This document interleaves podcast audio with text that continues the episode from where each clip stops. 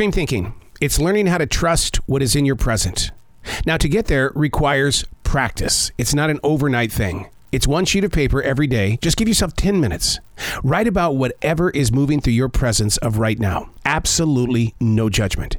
Stream thinking sharpens your skills as a listener, as a communicator, and as an activator. Learning how to trust what is right now. This is stream thinking. Today we're reading from April 22nd, 2023. When others infect us, their energy is poison.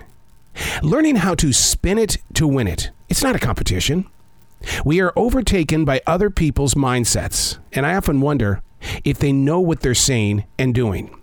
It's become such a part of their process that it appears to them as being just completely natural. The mind knows what happens when you act like this. Do it again and again and again because it appears that everybody starts to bend.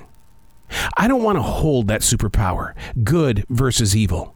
There are way too many angry people.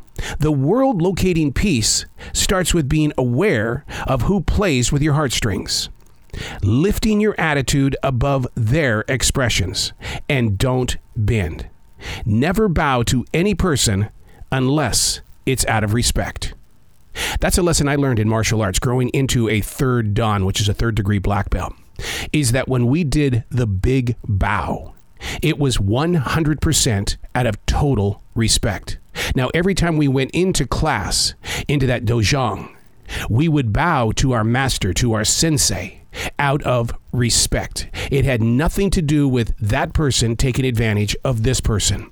So when I get into a public forum or I get into an area where there are people and they're asking me to do things that really are not right, I don't bow or bend. What I do is I stand up straight, like my Sabumnim used to tell me.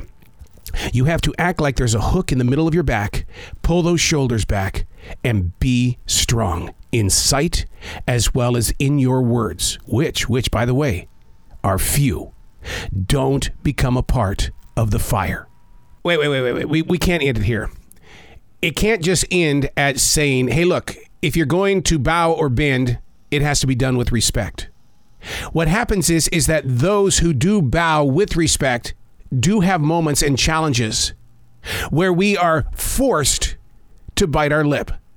In other words, people will see how strong you are on the inside as well as the outside. And then they want to take you on. Being able to stay strong is something that takes day after day discipline.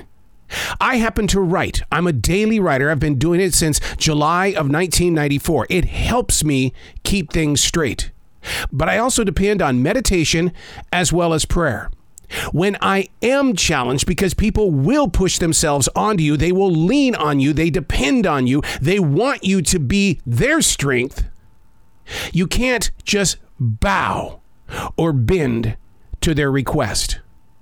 You have to learn how to collaborate with them in ways that build up the community or the collaboration between the two of you. It's too easy to push the strong aside. We may be uh, with our thinking and uh, with our ability to say no in a firm fashion, but it will whittle away at the mountain. Look at the Appalachian Mountains. They say they are the most ancient in the United States of America. When compared to other mountains in the United States, not so much. I'm Arroe, and that's Stream Thinking.